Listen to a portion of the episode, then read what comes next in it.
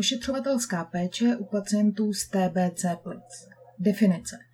Tuberkulóza je infekční choroba ze skupiny specifických zánětů, která může postihnout kterýkoliv orgán, i když nejčastěji lokalizující jsou plíce. Fyziologicko-patologický úvod. Onemocnění probíhá po prvním kontaktu s infekcí, většinou to bývá v období dětství, jako malá ohraničená ložisková pneumonie nazývá se primární infekt. Poté se primární infekt šíří i do spádových uzlin a nazývá se primární komplex. Protože se jedná o první kontakt s infekcí, označuje se jako tuberkulóza primární. Za průběh každé infekce odpovídá v organismu takzvaná nespecifická a specifická imunita. Vzhledem k velké odolnosti mykobakteria však nespecifická imunita selhává a účinná může být, ale ne vždy, pouze specifická imunita zastoupená v organismu makrofágy. Ty jsou však v organismu v klidovém takzvaném spacím stavu a musí být probuzeny T lymfocyty, které upozorní makrofágy na přítomnost mykobakteria. Probuzené makrofágy pak putují k místu infekce a spolu s T lymfocyty vytvářejí kolem bakterií zhlu, takzvaný granulom. Proto se TBC nazývá granulomatózní zánět. V 90% případů dochází ke spontánnímu vyhojení, ale uvnitř makrofágů dokáží mykobakteria přežívat až desítky let. Zatím je tedy proces zažehnán, ale i ve fázi primární TBC může dojít k hematogennímu rozsevu v plicích i orgánech nebo dokonce k TBC sepsy, kterou provázejí vysoké horečky a poškození řady orgánů. Předpokládejme však, že je proces v plicích pod kontrolou makrofágů, což se může dařit desítky let. Při superinfekci jinými bakteriálním kmenem nebo jinou infekcí virovou či bakteriální budou však makrofágy a T lymfocyty zaměstnány také na jiné formě. Sníží se tak imunitní dozor a původní TBC ložiska se aktivují. V takovém případě kdy propuká TBC v plném rozsahu v dřívějším ložisku a šíří se dále, hovoříme o tuberkulóze postprimární. Tuberkulózní ložisko se zvětšuje a podléhá kasifikační nekróze, která se může vyprázdnit do bronchu.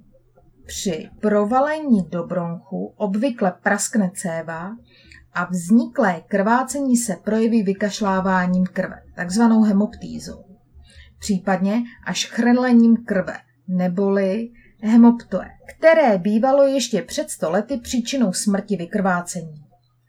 Dutina po vyprázdnění nekrózy se nazývá kaverna. Ložisko může jezvit vazivem a kalcifikovat. Patolog nalézá při pitvě v plicích kalcifikace jako drobná tvrdá ložiska, která připomínají pohmatem chrupavky. Tuberkulóza se může šířit dále hematogeně. V plicích vzniká obraz drobných TBC uzlíčků. TBC se nazývá miliární, může se šířit také na pleuru nebo na mozkové obaly, pak je to TBC meningitída, nebo do ostatních orgánů, nejčastěji ledvin, močových cest, střev a kostí jako TBC mimoplicní. V dřívějších dobách bývaly často postiženy krční lymfatické uzliny. Na TBC by se mělo pomýšlet vždy, když chřipkové onemocnění trvá déle než dva týdny.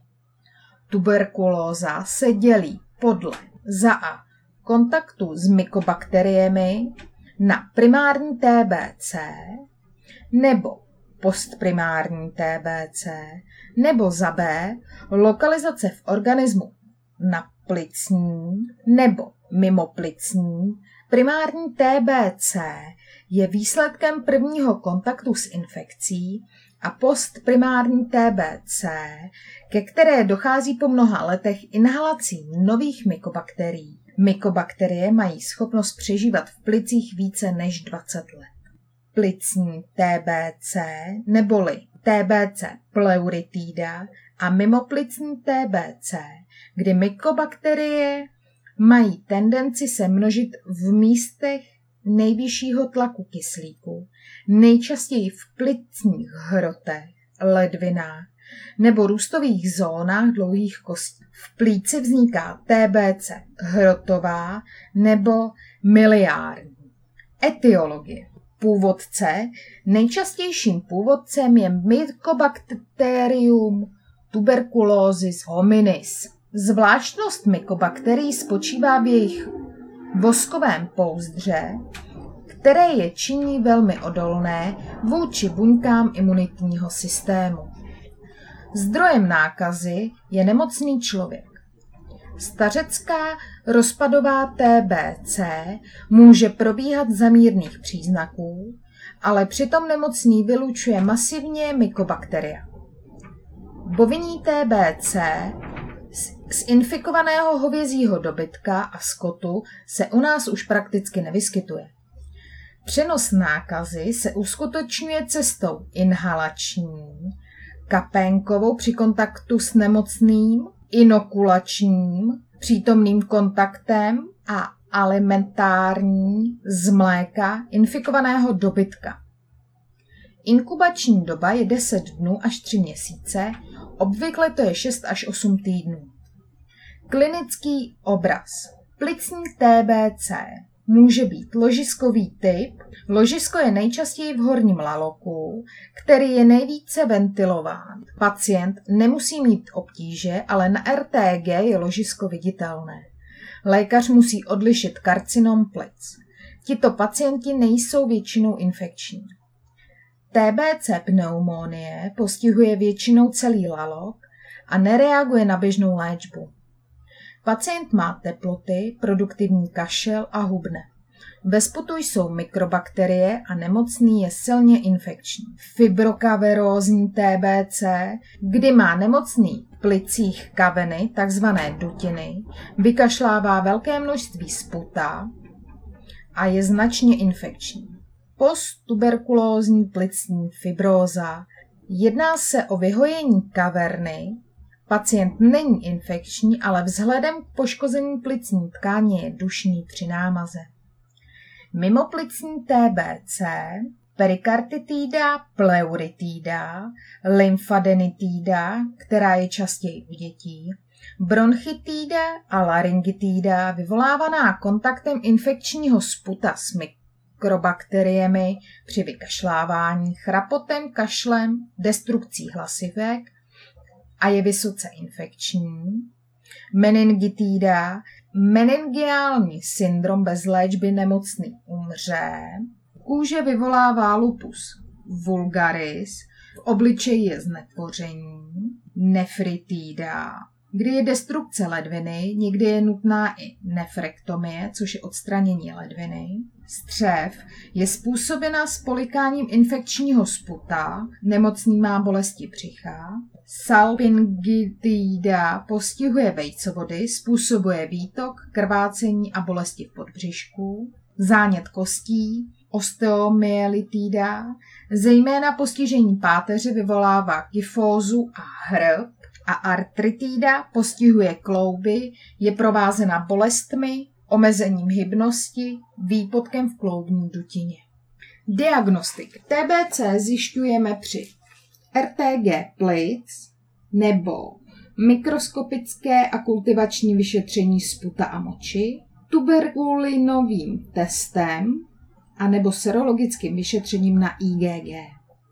Terapie TBC se dnes většinou léčí konzervativně. Jen výjimečně se provede lobektomie neboli odstranění plicního laloku s kavernou nebo pneumonektomie, kde je odstraněná celá plíce. Antituberkulotika, zkrátka AT, můžou být první, druhé nebo třetí řady. AT první řady.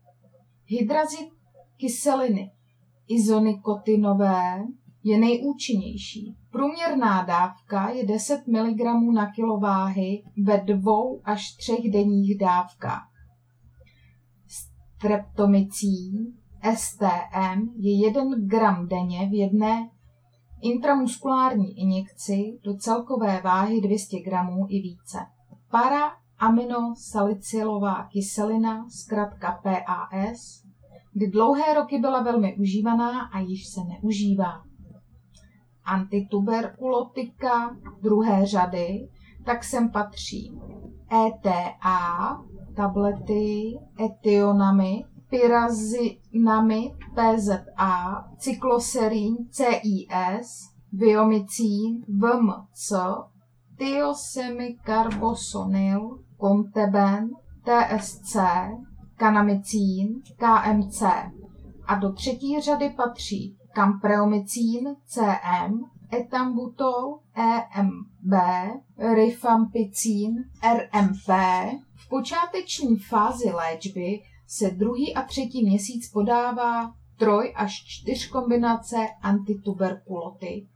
Poté se přechází na dvojkombinaci nejméně 6 měsíců. Někdy trvá léčba i déle než jeden rok. Nemocný s aktivní TBC musí být hospitalizován a izolován na specializované klinice tuberkulózy a respiračních nemocí. Choroba podléhá povinnému hlášení. Profilaxe neboli předcházení onemocnění.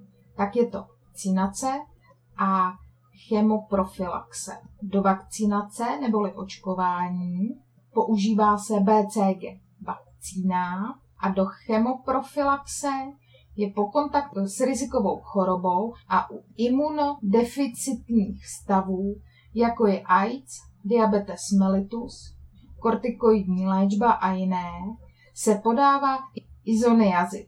Nejvíce postiženými osobami TBC jsou Ázie, Afrika a Latinská Amerika.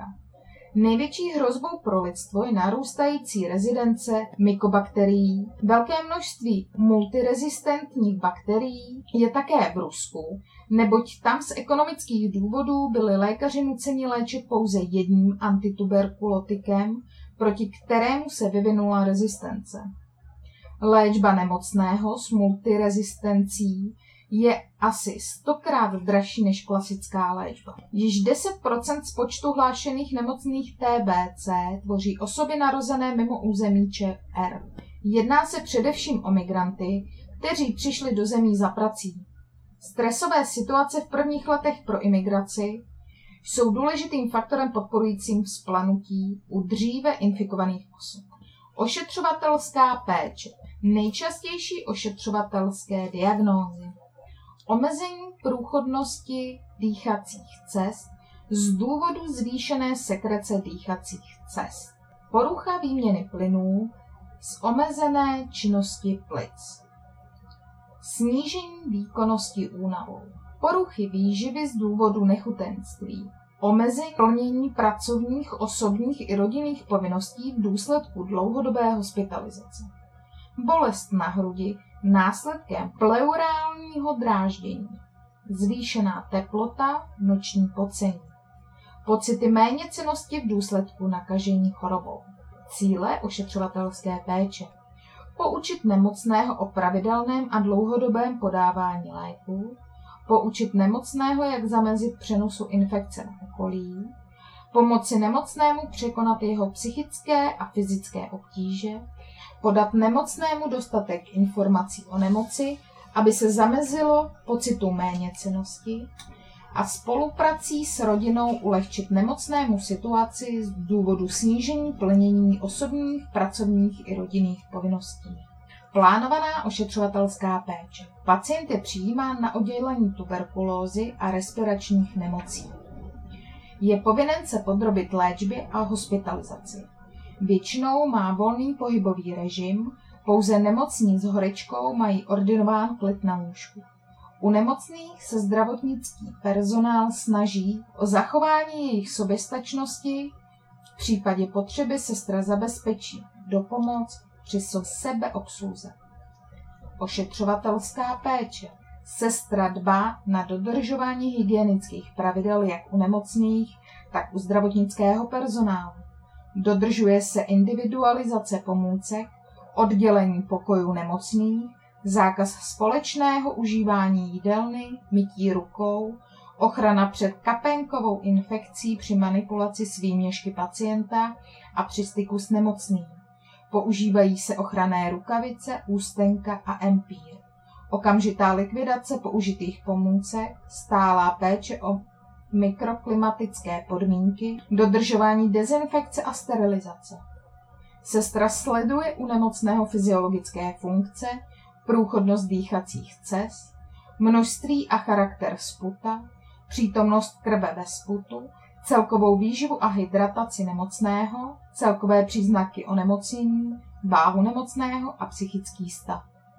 Sestra také zajistí pravidelné podávání stravy, dbá na její estetickou úpravu a po dohodě s dietní sestrou umožní pacientovi vybrat si jídlo dle vlastního výběru. Strava by měla být výživná, většinou je to dieta číslo 11, s dostatkem vitamínů, minerálů a bílkovin. Zajistí dostatek tekutin a alkohol je absolutně zakázán. Dle ordinace lékaře zajistí správný odběr a odeslání biologického materiálu ke kontrolnímu vyšetření na stanovení BK, stanovení hladiny antituberoty krvi a v moči a další vyšetření. Pečuje o pravidelný nerušený spánek a odpočinek nemocný. Poskytuje nemocnému dostatek informací o nemoci, způsobu šíření choroby a její prevence, nutnosti trvalé dispenzarizace a pravidelném a dlouhodobém užívání léku. Po odeznění akutní fáze provádí rehabilitaci, to jsou dechová a kondiční cvičení.